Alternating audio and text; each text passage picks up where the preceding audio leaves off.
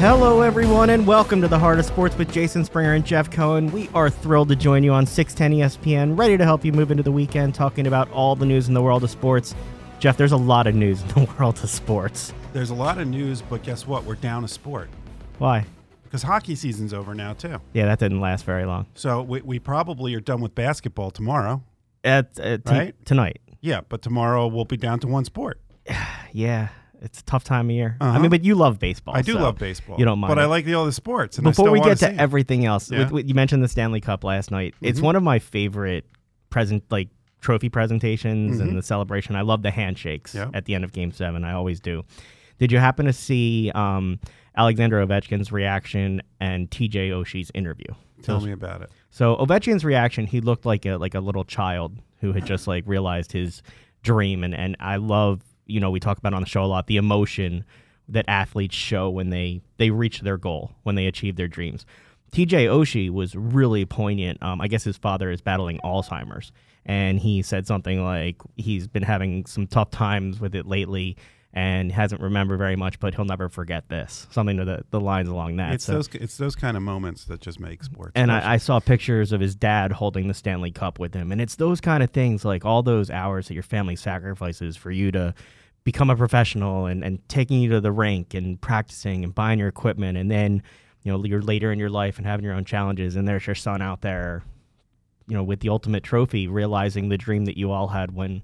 When he was a kid, I, I just those are the kind of things that to me sports are pretty cool. I agree. So we'll be done with hockey. hmm Um, let's get basketball out of the way real fast in terms of The game? playoffs. Yeah. Um, The least exciting part of this week in the NBA is the basketball.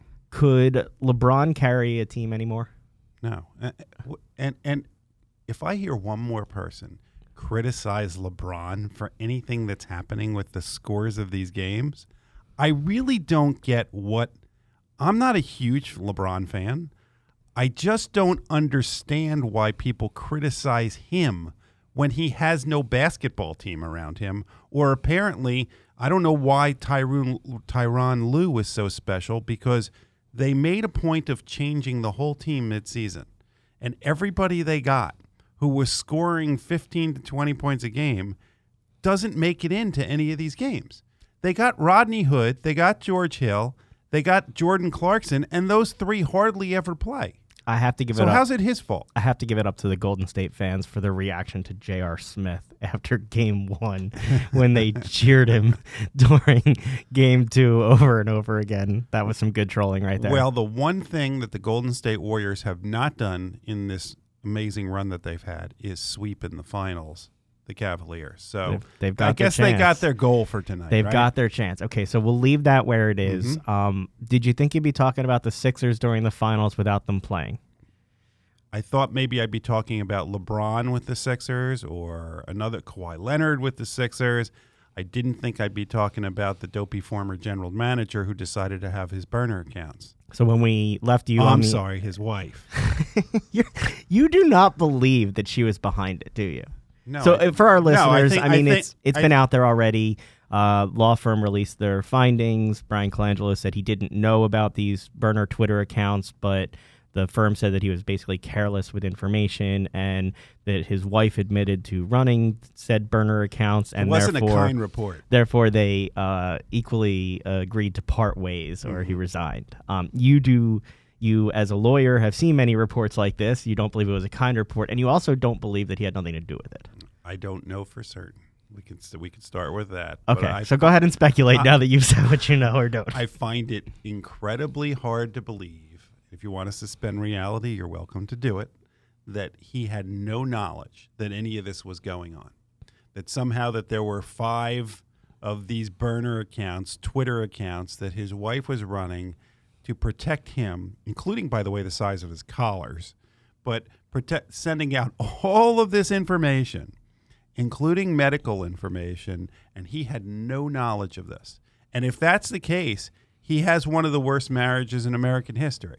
Really, she's just going to do this for no apparent reason and not help tell Look, him. if if it wasn't her, he certainly threw her under the bus pretty well. That's right. yesterday, I mean, Uh-huh. there's tire tracks that won't go away for a long time.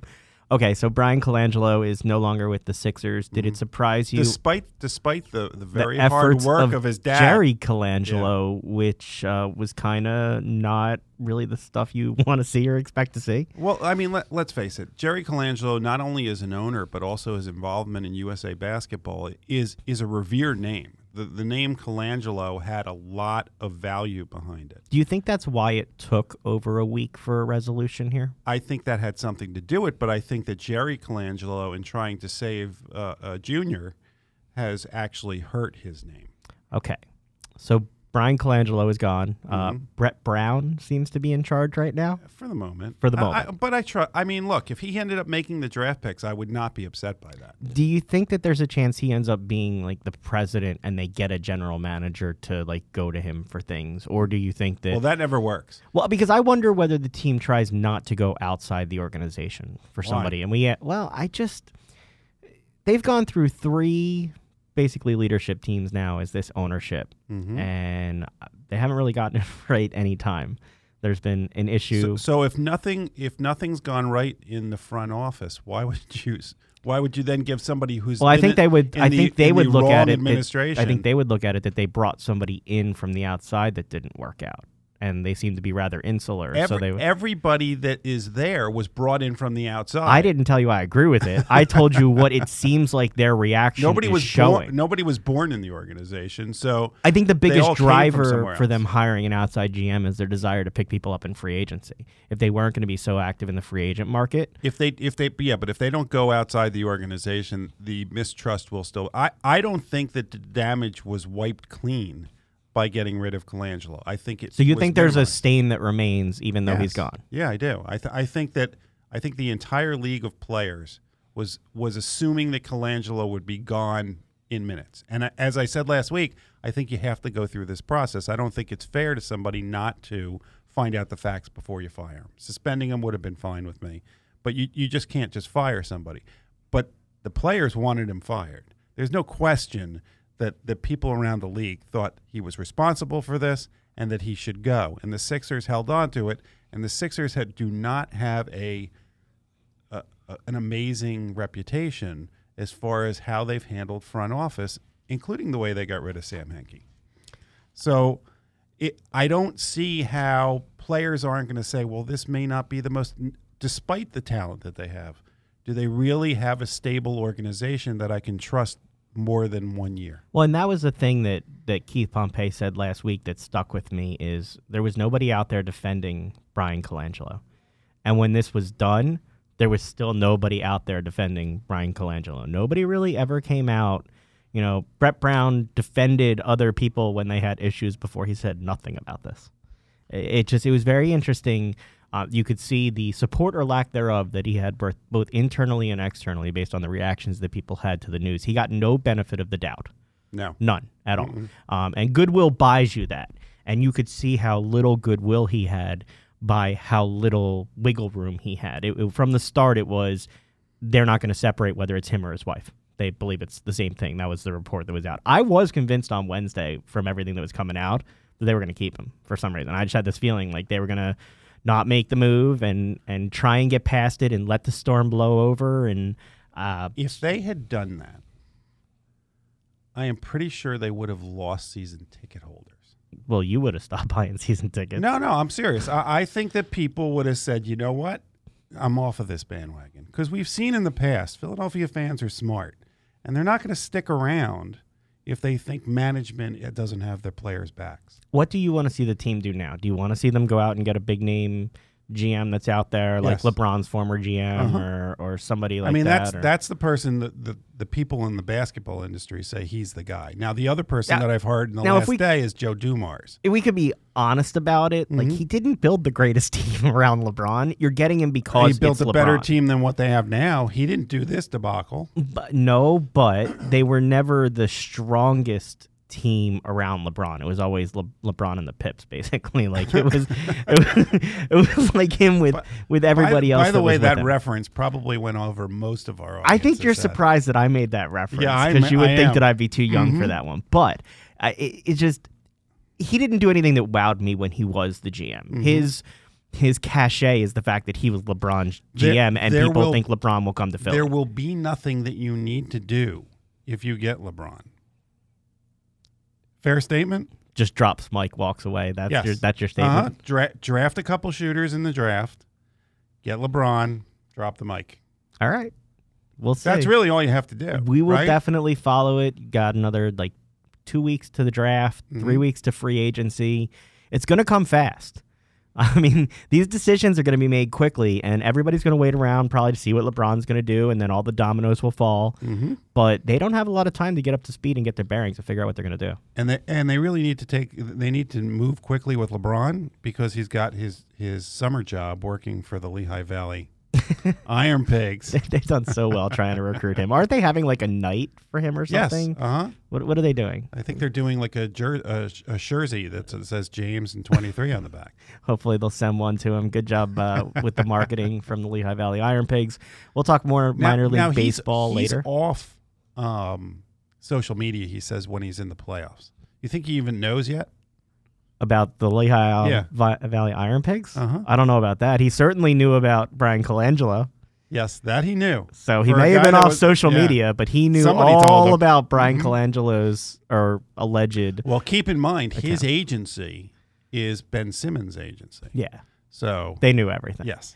All right, we'll get back to minor league baseball a little bit later in the show, but um, uh, the LPGA is in southern New Jersey this week Big tourney this weekend. with a big golf Down tournament. the shore. And uh, before she went out on the golf course today, you had a chance to talk to Paula Creamer a little bit, didn't you, Jeff? Couldn't be nicer. And is on. She had a, a tough injury last year with a, with a wrist, and I think that she is doing very well. Um, and I, I can't tell you how much after listening to her, we're we're rooting for her. But right now, even though we, we got to talk to her earlier, she uh, is now minus three on the tenth hole of the first round, and she's only two sh- two strokes back. Well, let's go to our interview with her before she went out on the course. We're here with Paula Creamer, one of the most exciting uh, professional golfers on the women's golf tour. Paula, how you doing? I'm doing really well, thank you. So, um, we wanted to talk to you a little bit about this upcoming tournament that you're in in the ShopRite Classic down in Galloway Township. Yeah, I this is one of my favorite events. I'm so glad that you know it's able to you know still be around for after all these years. There's just so much history, and uh, you know I've had so many awesome moments here, you know at Shoprite. And just the fans are always um, so knowledgeable about golf and whatnot, and it's, it's definitely they they always you know root for me as well. So it's pretty fun to be able to go to a place that you you have so much support. You you had a lot of success early on in your career, and one of the most successful early tournaments that you were in as an amateur was when you were 17 years old and you played at the ShopRite Classic. What was it like Yeah. to do that well that early on? Well, I mean, that obviously helped me make my decision to turn professional. Um, you know, because of that great finish that I had, and you know, playing with Cristie and having her make that putt on the last hole, and me missing. I mean, there's a lot of things that have definitely have helped me get to where I am today. Uh, but you know, as as an amateur, getting a sponsored exemption into the ShopRite um, at such a young age, and to be able to go back now, you know, it's my 14th year as a professional on tour. It's, pretty neat that, that that's still around. When, when she made that last putt, reflecting back on that moment, do you look at it more as a positive or more as a negative? Well, obviously, I wish I would have made mine. You know, that would have been uh, even more more special. But at the same time, uh, you always learn from everything, and I still think about it to this day. How many years later? Uh, but at the same time, I I I take every experience um, to each their own. You know, it's definitely golf is a game of ups and downs, and I was beyond disappointed at that moment. But at the same time, it was I'm 17 years old, and here I am. I almost won my first LPGA event. That's you can't take that away either. What was it like to have the crowd behind you as as somebody that's going through that, even as an amateur?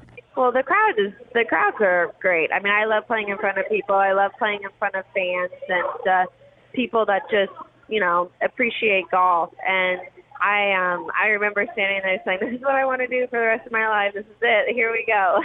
and then you know coming down the stretch and in that situation that I was in, it was very special. When you when you were growing up, did you start golf at an early age? I started golf when I was 10. Was something that I could really just do with my dad. Uh, you know, I used to be a dancer, and you know, so much of that was with my mom, and you know, curling my hair, doing makeup. My dad wasn't necessarily going to do that, and this is just something that I could could go out and um, do with him. We've talked to Jim Furyk in the past about team play, and one of the things that, that I've always admired about your golf is is that your ability to play well in team events. And dating back to uh, the late uh, 20 or 2000s, and then also with the Solheim Cup in 2015. What's it? What's a difference between playing in team events versus individual events? Um, well, I mean, the fact of the matter is, it's not just about yourself anymore. It's about the team and trying to do your best for them. Um, you know, the 12 girls that you're with, and you know, I've been lucky enough to have played on seven Solheim Cups, and uh, you know, I just I love being able to have a captain and a partner. Do you enjoy the com- camaraderie of, of team golf versus individual golf? Do you become better friends and better teammates with people than if you were just playing in an individual event? Well, it's just totally different. I mean, you're not competing against them anymore. You're competing against other people, and you have a partner that, you know, I've been very lucky that my partners have always been, truthfully, my best friends off and on the golf course. And when you have that opportunity to go, all you want to do is, is play well, not only for yourself, but for them and your team. And when you represent your country, there's, you know, no better no bigger aspect than that is you know that's the number one ultimate goal. And i think as an athlete is to wear your colors and to go out and uh, you know represent that and, and play for them. And in 2015 you guys had a historic comeback. What was it like to to play with that group coming back from the deficit that you had? Well i mean it, shows it as it was i mean it was almost you know not impossible by any means, but we we definitely needed to go out and play strong, and we did. And you know, I was an anchor match there, and um, ultimately it came down to that. And, you know, it's it's pretty awesome to to be on a team like that. And Juli Inkster's an amazing captain, and I hopefully will be able to play under her uh, next year, uh, you know, in our next event. What What did she say to you at the beginning of that last day? I mean, did, did you guys I have a sense? Tell you. I can't tell you that. But- so you were you're the last match of the day, and you guys are coming back. At that point, all the other matches are done. Uh, what's it like to have your whole team kind of following you around and kind of cheering for you? Is there more pressure when everybody's around like that, or or is it kind of a boost to have everybody well, watching? I um I've always either gone, you know, first off or in that situation that was the first time I ever went last and Juli came and talked to me and asked me, "Do you want to go?" She goes, "I have a a question." And she goes, "Would you mind going last?" And I was like, "Really, the anchor match?" And she's like, "We're going to need it. You know, we're going to need all of these points. We're going to need them early, we need middle, we need to end." And she's like, "I would want anybody else to ha- make a four or five footer coming down the stretch other than you." And I was like, "All right." You know, I've never done it. I've always been early off. So for that, you know, that to her have the you know the belief and you know faith that I could go out and, and do something like that it was quite an honor and to be able to do it actually you know for my team it was beyond special And now, as you, as you get to this point in your career, you've gone from the young upstart to the person who's the veteran on the tour, somebody that other teammates can look up to. Um, what's it like to now have other golfers come to you for advice and, and kind of look up to you for everything that you've done in golf? you know it, it's it's an i mean when i was younger i was you know people said you're a role model you're my role model and i i I really had no idea what that meant, and now as I get older, I, I I do understand. But I'm still learning every day that I go out there, and you know, golf is a game that it doesn't matter how many years you play, you're always learning something. You're always tested in some certain way, whether it's mentally or physically. And, you know, I just, I love watching the game grow. I think it's so important to be able to, you know, have women be involved in the game of golf and young kids because, you know, the LPGA Tour is an amazing organization and we want it to last for, for so many years. Now, with regard to uh, what you've been working on off the golf course, I understand that you're involved in a couple charity programs, including the First Tee program. How did you get involved in that? Well, I played in the first Tee Open when I was uh, 16 out in California, and you know I've always been a big supporter. I was an ambassador for them, and you know other than the first Tee, my you know my foundation's for the military. Uh, it's just it's for the families and I've been very involved with my time, you know, trying to just bring you know awareness to to everybody that you know we still have men and women that are overseas and that are fighting for us. And you know I'm over here playing golf for you know my job. At the end of the day there's these men and women and their families that are allowing me to go and do that. And to just to bring you know awareness to that is something so special. So it's pretty neat to be a part of two different completely different organizations whether it's you know the golf or you know military how did you get involved with the military families uh, my family. My dad uh, is was a retired captain in the Navy. My cousin's a Marine. He's actually a Lieutenant Colonel, and it, it's pretty amazing to to be a part of a family that you know they sac- make so many sacrifices for you know our country, and yet they there's they don't care. You know that's just their choice, and I, I find that just truly amazing. And um, you know, being in a in an individual sport, yeah, I find it fascinating the fact that they are able to go and you know they have their families at home and whatnot, but yet they go and they support their country. I've heard that you visited Walter Reed Hospital. Yes, I have. And and that, and that there's a, a funny story about one of the people there saying that they've played golf against you and you didn't recognize it. Yes, one of um, the soldier was there and uh, he was badly burned, and I came by and I, I spent the day at Walter Reed, which was you know beyond eye opening. I mean, it was one of the most surreal moments I've ever had in my entire life, and at such a young age, I'm actually very thankful for it. But he told me he's beat me in golf many times, and it was because he played me and Tiger Woods in the video game. And I told them one of these days we're gonna have to go out and you know play on a real course. So it, it was a pretty pretty neat experience and uh, a very humbling one as, as as well. That's amazing.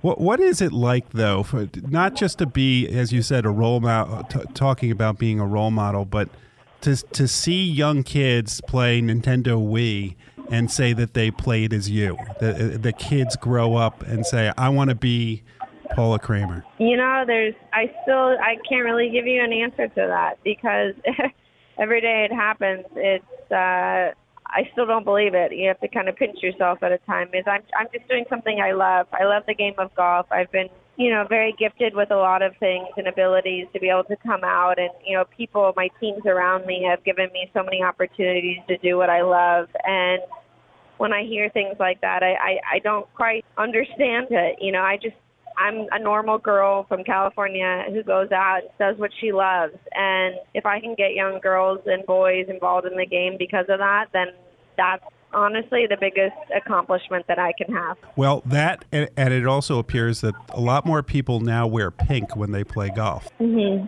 Uh, so, so you have you've often been called the the Pink Panther, and and often wear, wear pink when you're when you're playing. How did that come about? I was um, given the nickname when I was 16 years old, and uh, I always wore pink, and you know, it's just it's, it's kind of stuck. I mean, you could be called worse things than the Pink Panther, and uh, you know, he's on my golf ball. He's a head cover. You know, people are always out in pink. My bow is always pink. Something's pink always on me. So, so are you looking forward to this weekend? I definitely am. I can't wait for it. It's one of my favorite events, and um, I'm looking forward to to getting back out there. You know, I had a good first two days last year and not quite a very good Sunday, but I'm I'm ready to go out there and compete for three days. And you're healthy now, right? Yes, I am. So, so I understand that. Just the last question, with regard to your uh, wrist, you you had an injury with it, and then started working better. Was it difficult to come back from that? Oh, beyond. I mean, this is the longest I've ever taken away from golf. Six months was it felt like eternity. Um, you know, I changed my coach. I changed everything about what I was doing. You know, surgery is obviously it's an unknown. You never know what's going to happen. And the one that I had was definitely an unknown. There were so many parts going on, but um, I'm so glad that I I did it. I am definitely feeling so much better. It's amazing to not play with pain. I haven't felt that way in at least two and a half years and it's a it's a great thing. And I honestly I I feel strong. It's just a matter of time with all of these changes that I'm making. You know, there, I'm not putting any pressure on myself right now because of everything that's new in my life and with my golf swing. Uh, but at the same time, you know, I obviously want to go out and I want to win, but you know, I have to be realistic and uh, stay stay true to what we're doing with you know my golf for long term. Well, Paul, we're all going to be rooting for you and watching you this weekend, and we wish you the best of luck. Thanks for joining us. Well, no worries. Thank you for having me. Nice job, Jeff. she she was a lot of fun, I did. uh, and I think uh, it was interesting to learn that the decision to go pro as a 17 year old came as a result of her almost winning a tournament as an amateur, the very tournament that, That- she's at this weekend. that she's at this weekend. It's it, you know, for as much as we are a sports show and talk, you know, golf and every other sport, I, I enjoyed hearing her talk about her involvement with the military and somebody playing her as a character in a video game. Uh, like those are the kind of stories that that you get from athletes. Like you and I are never gonna know what it's like for somebody to come up to us and be like, "Hey, I played you in a video game." Like No. That's just not gonna be. That's not our lot in life. and it's not way, gonna happen. and by the way, if they play us in a video game, then they're not going to do very well. No, So- we'll have like a skill level of zero and minus one. I won't say which one is which, but um, But for people, just just so you're aware, it is this weekend. So get on down there. The weather, I think, is supposed to be good this weekend. So if you get down to the shore, go watch them play. I mean, they're they're amazing athletes. they are on the course as we speak. Jeff, before we head to break, another minute or two. Um, couple other topics. Does it, let me guess. I am the greatest. Does that have anything to do with that? I know you want to talk about Yeah. that briefly. What happened with Muhammad Ali today, Jeff? The president was going to pardon him. But there's a problem with that. Uh, there's nothing to pardon. Details. Uh, Muhammad Ali was convicted during the Vietnam War for not going into the draft, and then that decision was reversed by the Supreme Court. So there's nothing to pardon. Did that bother you as a lawyer to hear that happen? Did you like take that personally that he kind of didn't have that down? Uh, I, I hope their legal department does a little more research. Okay. and by the uh, way, the Muhammad Ali's family said, "Mm, "Thanks, but we're good." we're not going to get passionate about this. We're just going to be factual. The Eagles did not end up at the White House this week, Jeff. Yes, Um, how do you feel about that? I think it's a shame. I mean, we're not a, we're not a political show. Um, I- just I just think that this is something that it they should go. The president should just have them there. There should be no politics involved. And uh, unfortunately, this again turned into a flag debate, and this wasn't. It should have just been a celebration of a victory by a good team. We will continue to try and talk about what the actual issue is that's being brought up uh, that has been now hijacked to talk about a flag. You know what we're going to need to do? We're going to have to have like an after time where like people can tune in because because you can't talk about that in a in a show that's a half hour or an hour. Well, because yesterday I listened to you, I don't think you took a breath for like an hour. yeah, I told you I'd be gentle on the air, so I, I wouldn't go there. Uh, real fast before we hit break, what's going on with the Phillies? Three and seven road trip, thirty-two and twenty-eight now. They It's not the really hit. It is not the pitching. It's a lot, a lot, a lot of strikeouts. And bringing up Walding and Cozens is not going to cut down on team strikeouts. Don't talk about Walding yet. Save him for the All right. minor league show. Uh-huh. Uh, Cozens has done the Cozens thing. He's hit a, He hit a home, home run, run. and Struck out a lot. you, Yeah. you did say it would be additional strikeouts to the lineup. Yes. Um, He swings really hard. what is going on? Why why is this happening uh, in terms of It's a s- Mm-hmm. with it, with this team? You you had Arrieta last week pop off about the manager and about a player. Really That's doesn't like the bad part. Really doesn't like the shift. Mhm. You saw the shift basically lead to a guy taking third because nobody was covering it the That other day. It's so embarrassing when stuff like that. I mean, think about it. The, it was on a walk, by the way. I that was the amazing point. So there's a guy on first base. A walk happens. So the guy from first runs to second because he was kind of trying to steal, but then once he realized the guy was walking, he kind of slowed down a little bit, got to second base, and realized there's absolutely nobody on the left side of the infield. So he scoots over to third. Apparently, Alfaro's supposed to be there. Um, what were your thoughts? Alfaro was the one who threw the ball to second base, though. details, Jeff. Again, what what is going on here where Arrieta goes public rather Yeah. than taking it inside the locker room? I would have to believe that he must have expressed this at some point earlier than this. Because if you if you watched at, the only run in that game was Arrieta who hit the home run. run. And when he came in the dugout, there wasn't a whole lot of glee of of him No, like he knew he was putting up the only run of the day. yeah. I, I- I mean, it, it literally looked like he was like, "All right, that's it. Unless I hit another home run, I got to go out there and pitch a shutout." We will talk a little more Phillies when we get back from the break. We'll bring them into our minor league rundown. Stick with us when we come back. We'll talk about our trip to Reading. We've got an interview with Darick Hall and more.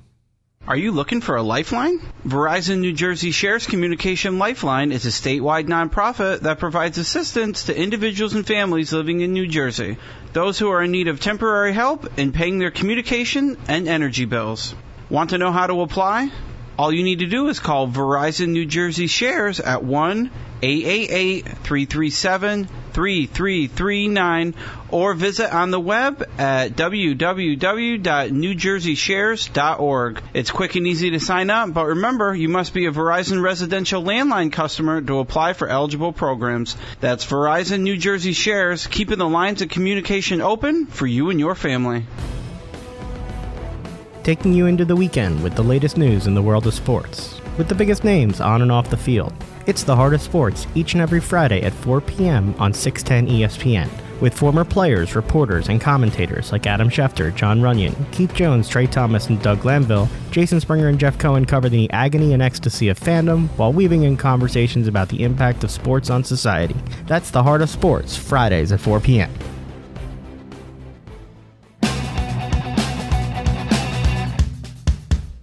Welcome back to the Phillies High Hopes minor league rundown. Jeff, we are back from Reading last week. Fun time. Wasn't that a great stadium? Eh, You know, you've been there before, and An you were telling me stadium? You were telling me how different it was from Lakewood and Lehigh Valley, Mm-hmm. and you know they they tried to spruce it up a little bit, but it is. It's just an old time stadium and great sight lines and you know fun atmosphere. I, I enjoy the minor league stadiums. There's just so much going on there for fans to do and be a part of. There's a lot of character, especially at a place like that that's older. And at the same time, every single seat there is like being in, you know, the lower section of a major league park. Because I mean, because that's the size of the whole stadium. So it, it's it's really cool to be that much closer to the players. The player the players are more accessible.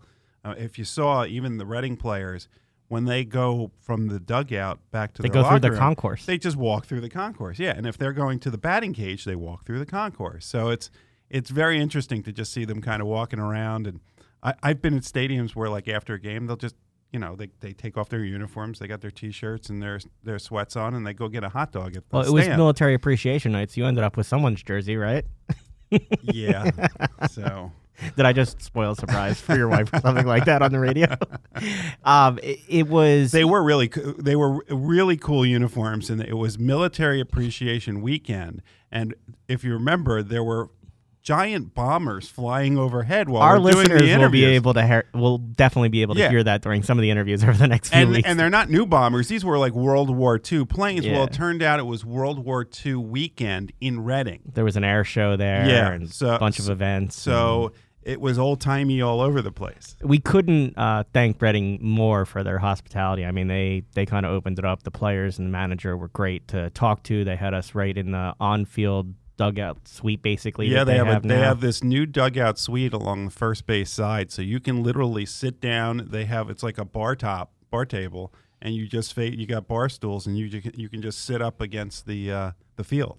and it's it kind was of cool. It was cool. So we, we sat up there and sat at the high tops and, and interviewed some of the players and the manager.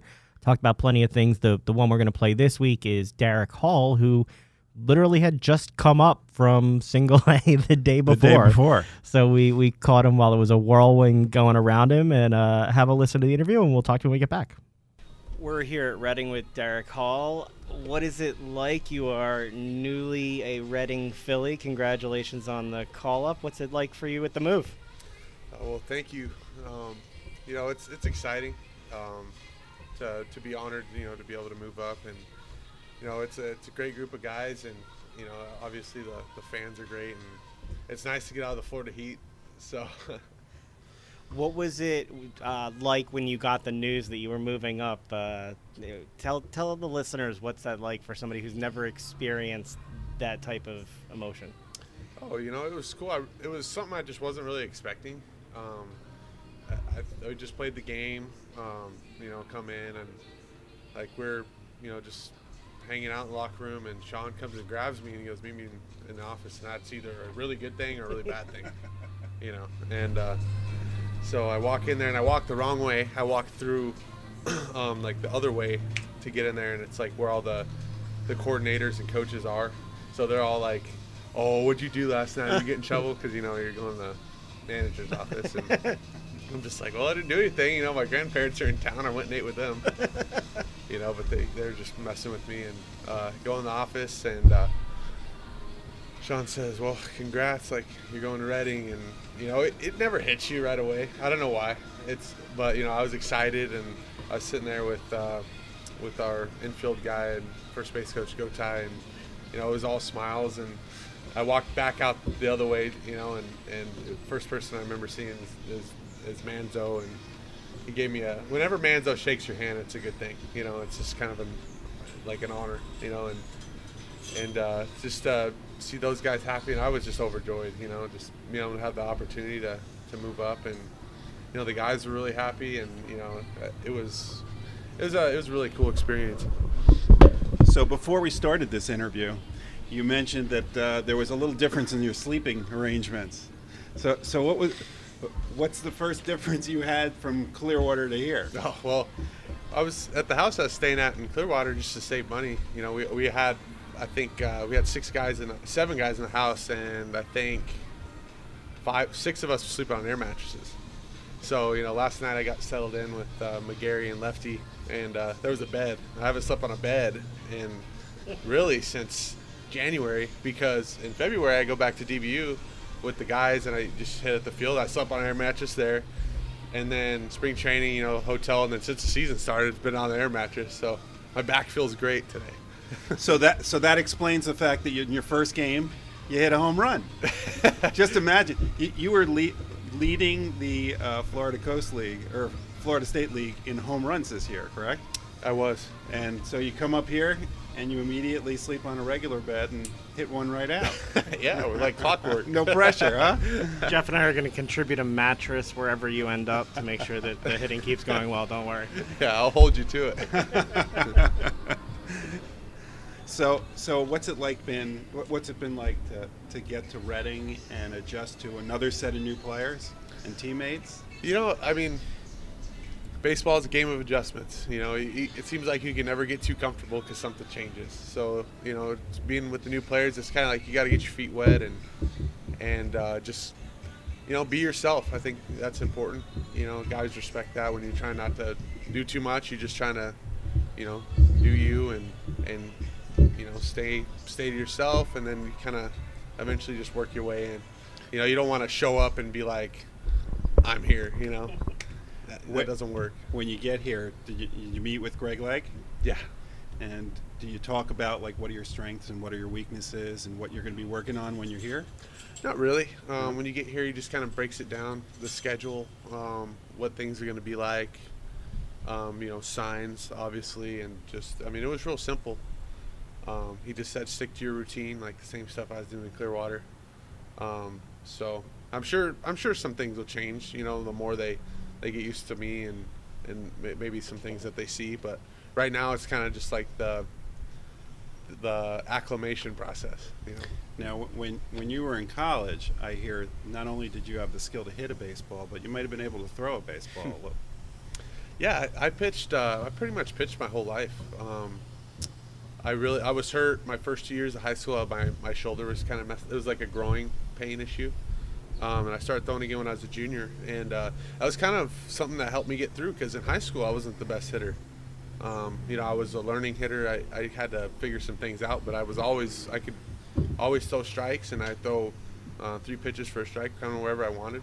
And uh, I got better and better on the mound, and you know, as a as a hitter and a position player, and and um, really um, my sophomore year is when I took off pitching wise, and uh, it was I love pitching. I, I miss it sometimes just because it, it would break up the normal you know first base flow. So like some you know I would play first base every game except for the game I pitched, and when I would pitch I'd just go in after I was done I'd DH, and the next day I'd be playing first base again.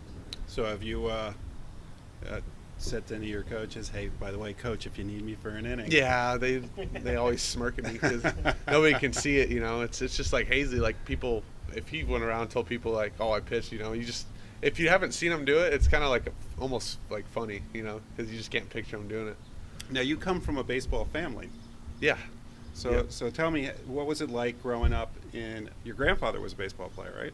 Yeah, so he he was really the one who got it going in our family. Um, he played professionally. He he played um, some minor league ball with the Giants, and then he played professionally in Mexico. And after he was done with baseball, he actually became like uh, back in the day of fast pitch softball when it was a thing.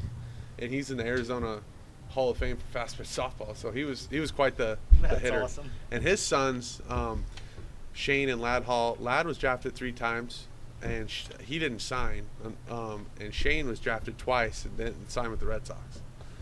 Um, What's it like to have family members that have gone through and walked in some of the same shoes that you have? Is that helpful to get some of that advice from them about what they experienced? Yeah. Um, you know, just growing up around them and, and seeing how they kind of went about it. And, um, you know, I, I kind of followed suit in a way. Um, but, you know, I, I can't I can't give those guys enough credit for what they, you know, the, the role model that they've been to me. And even to this day, you know, they're not, they're out of the game, but they're model fathers and, and they, you know, they love their families and they, you know, they just take care of business. And, you know, that's something I admire. Have you gotten any advice from any Phillies in the system? Anything that's helped you along the way so far? Yeah, um, I talked to like Rhys a little bit this this last spring just on you know some like timing stuff, and his his thing is you know just just being like, you don't have to like almost guess. It's just it, just kind of happens. You know, I was struggling a little bit with timing, and I think I you know I I've, I have a tendency to be kind of forceful. Like what I'm trying to do, I try to force it instead of just like, you know, letting telling myself to do it and then letting my body kind of just let it happen when it's the right pitch. And that's just something I talked to him about. Um, you know, there's there's a ton of things. You know, that like as at infield, like Truby. You know, talking to Truby and looking at watching other infielders that are great. You know, it's it, you can really pick some things up by watching other players. You know, and I th- you know it's it, as a baseball player, you just you you're constantly growing, and you go. It's almost like you're like a like a like a seashell. You're always growing out of a new shell. Like what might work one year, and then you just lose that shell and you grow another one. You know, it's just you're always you're always changing and and uh, you know the same stuff. The stuff that worked for me last year, honestly, is little. It's not working. You know, it's, I have different keys this year, and that's just something that you grow. You know, grow up kind of learning and doing. You, you seem to not be putting pressure on yourself. It seems like you're you're kind of going with the flow. Is that something that is innate in your personality? Is it something that you've learned through the the coaches that you've had here, or or maybe through your your grandfather and your family having gone through it? Yeah, I just you know it's something that I kind of you know was taught by my grandpa. Um, it's just like I, I like to take away the intangibles, you know. So it's like there's gonna be times where you roll balls over, or you know balls take a bad hop, and you know it, it sucks, but it's okay. You know you, you gotta you gotta get up and do it again. You gotta play the next day. You, know you go for four one day, you can't drag.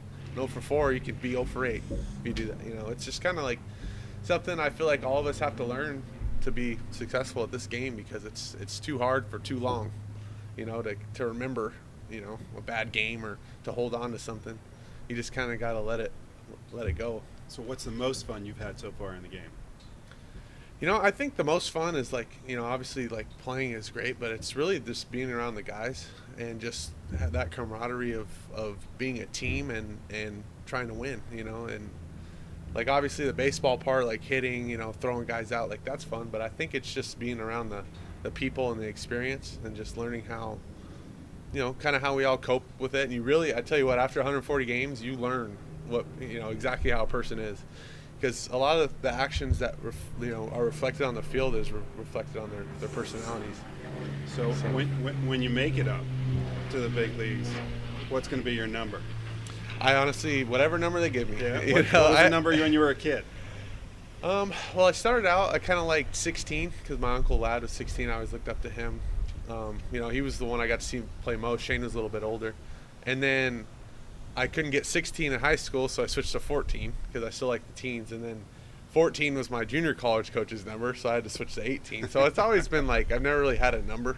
Uh huh. Um, and then I thought it was going to be 22 because that's what I had at DBU, and then uh, that didn't happen. I at uh, I forgot who had it at Williamsport. So then I was 46, Then I liked 46, so I got 46 at Lakewood, and then in Clearwater, Fultz was 46, the pitching guy. So and then Sean was 22. So I had to pick another number. So what number do you got here? 43. All right. They just gave me 43. But a lot of times, you know, when you're a bigger guy, the, the bigger jerseys are bigger numbers. So that's just kind of how it goes. Tell me about it. they look better that way. Yeah. Yeah. Yeah. So, what's your walk-up music gonna be? Um, so I picked up, or, or I uh, put on. It's called No Gain by Wiz Khalifa. I'm I, I love a ton of music. Like I listen to everything. I listen to some rap, rock, country. Big. I actually like rock a ton. Like 2000s, a little bit of punk rock. You know, I, I I don't know. Puts lead in my pencil. There you go. But uh, So so who's the, who was the DJ in in the uh, Clearwater locker room? honestly, it was kind of. So we would have like American Day and then Latin days. So it and um, so when it was the American days, it was either me or Luke Williams a lot of times, or um, sometimes it was Aaron Brown. Okay. Brown would throw on some stuff. And But who was on Latin days? Latin Day it was like Sixto, uh, Medina, uh, Gomez a lot. Who do you Yo think, Vera. Who, who are they going to be the DJs up here now? Uh, I'm, I'm not sure yet. Yeah. You know, I, I hadn't really seen too much of it. but- What's it like to uh, play with Sixto and, and watch him as fans? You know, he's he's a name you hear about from the organization. You got to see him up close. What was that like? Yeah, um, I tell you what, it's, it's it's it's cool watching somebody with just mega tools throw. You know, like guys that just you look at it's uh, you know God given arm. You know, I, you can train your whole life. Some people won't be able to throw that hard. You know, so it's it's cool like watching that guy. It's like I guarantee in 20 years when I'm sitting on my couch, I'm throwing TV. It's gonna be Sixto Sanchez throwing on the mound. You know, you know. but I could assure you that. But you know, it, it's cool to watch him go through the process, and you know, it, he's definitely working on it. You, you can tell through his numbers. He's he's starting to really get it figured out. All right. So so what's what what, what do you guys have planned for uh, Cornelius tonight? Anything? I'm not sure yet. Yeah. I know. uh, What is he? Is he turning the big two one tonight? 21. Oh man. Yep. Yeah. I'm not a- sure. He said he was going to keep it PG for us in the interview. So we'll uh, we'll see about that. But thank you so much for the time. We wish you the best of luck up here, and hope you keep moving up uh, so we can see you in the big team one day. no, thank you. Have a great one. So uh, we referenced Cornelius Randolph's 21st birthday in that interview. We'll, we'll have an interview with him later on uh, in a couple weeks where uh, it was his birthday on Saturday, so they were planning to go and celebrate. What was your favorite part of that interview, Jeff? Uh, besides keeping lead in the pencil, um, I, I I think the part was about the mattress. I mean, it, it to me it was really interesting. Is you know people just assume all these guys, you know, ha- have everything handed to them. He lives he lived in a house in Clearwater with with six other guys, and and they didn't have furniture, so they had air ma- an he had an air mattress. We got to be able to get this guy a mattress deal or something, right? I know. I, some somebody who's listening in Reading that owns a mattress store, cut a deal with him. Get him to have an endorsement. and you can hear Darick Hall and oh, and by, and by the way, he's going to need a California King mattress because he's six four. yeah, I enjoyed how you agreed with him on the bigger jerseys for bigger people thing, and you, you kind of got in on that, like some secret club of big people or something. If, if you're a bigger guy or girl, you need to have uh, more than one digit. so, like the number one looks awkward on a big person Yeah, it looks well unless you're really thin. because the number Good. like forty three would take up my whole back. So Well, uh, we saw him that night wearing his 43, and there was plenty of area around him. He was a- the, the he's a guy big is dude. a big, strong. He's 6'4", it's about 240 pounds, and he can hit the ball a mile. he he was definitely a big guy. Uh, you can follow Darick Hall and the rest of the Reading Phillies after us here on six ten. Uh, listen to their series this weekend. And for anybody who thinks that if they if a guy if someone hasn't been drafted in the first or second round, those are the guys that make it. Wrong. Uh, Where was the- he drafted, Jeff? I think he was the 407th person drafted, I believe, and uh, um, he, he I think it was the 20th round, and and he he is gonna make it. I think.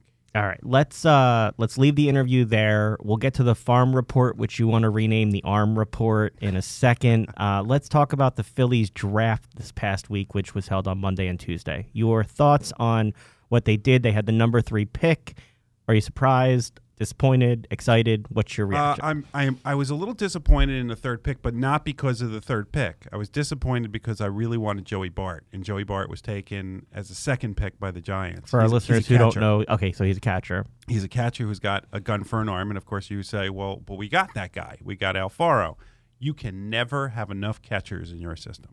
Okay. So they're they're good trade chips, and catchers don't really have that long a life expectancy in the, in the league because of what happens to their knees from getting beat up all the time. So it's always a good idea to have more catchers. So It, we ended up taking Alec Bohm. yeah, It's a good name for a, a home run not- hitter. he and he is not going to be able to have a single digit on the back of his jersey So- because he's a, a tall guy who, and you're not used to having really tall guys at third base. We you have gone back and forth on our High Hopes Twitter account. What, Mhm. give everybody the handle so they can follow you. Uh, at High Hope Phils. High So you've Phils. gone back and forth with people over Mickey Moniak. Yeah. Let's compare this pick to last year's pick. He's more of a long-term guy. Was a younger player um, he was a, out of high school. out of high school. Yeah. Alec Bohm is predicted to move through the system faster. Yeah, I, I wouldn't be surprised if maybe he skips uh, Williamsport, maybe starts in a couple weeks. That's if he signs, by the way. So, assuming he signs soon, you'll go down, you'll go to Clearwater to get ready, and then he'll either start in Lakewood or Clearwater, would be my guess. Um, I They say that he, he is very mature in his understanding of the strike zone, which is good to hear, considering the number of strikeouts we have up here now. Um, and they're not sure whether or not he'll stick at third base, but he's got a lot of power. So that was a good pick. And he played at a good college program at Wichita State. They've they've play, had a lot of success and played in, in big time games. and- Shockers. yeah, The they, shockers. I, I used to enjoy watching them in the College Baseball World Mm-hmm. Series um, each year. Uh, there was no second or third round pick due to the Arrieta and Santana signings. You're Mhm. okay with that? yeah. Uh, if you had to trade a pick to get Jake Arrieta, you okay with it?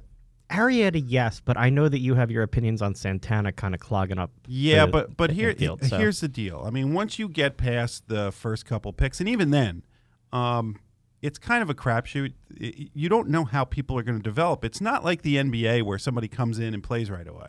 You- You're Well, not going to see most of these guys for three or four years. the NBA also has two rounds. You Right. you like the Phillies' eleventh round pick.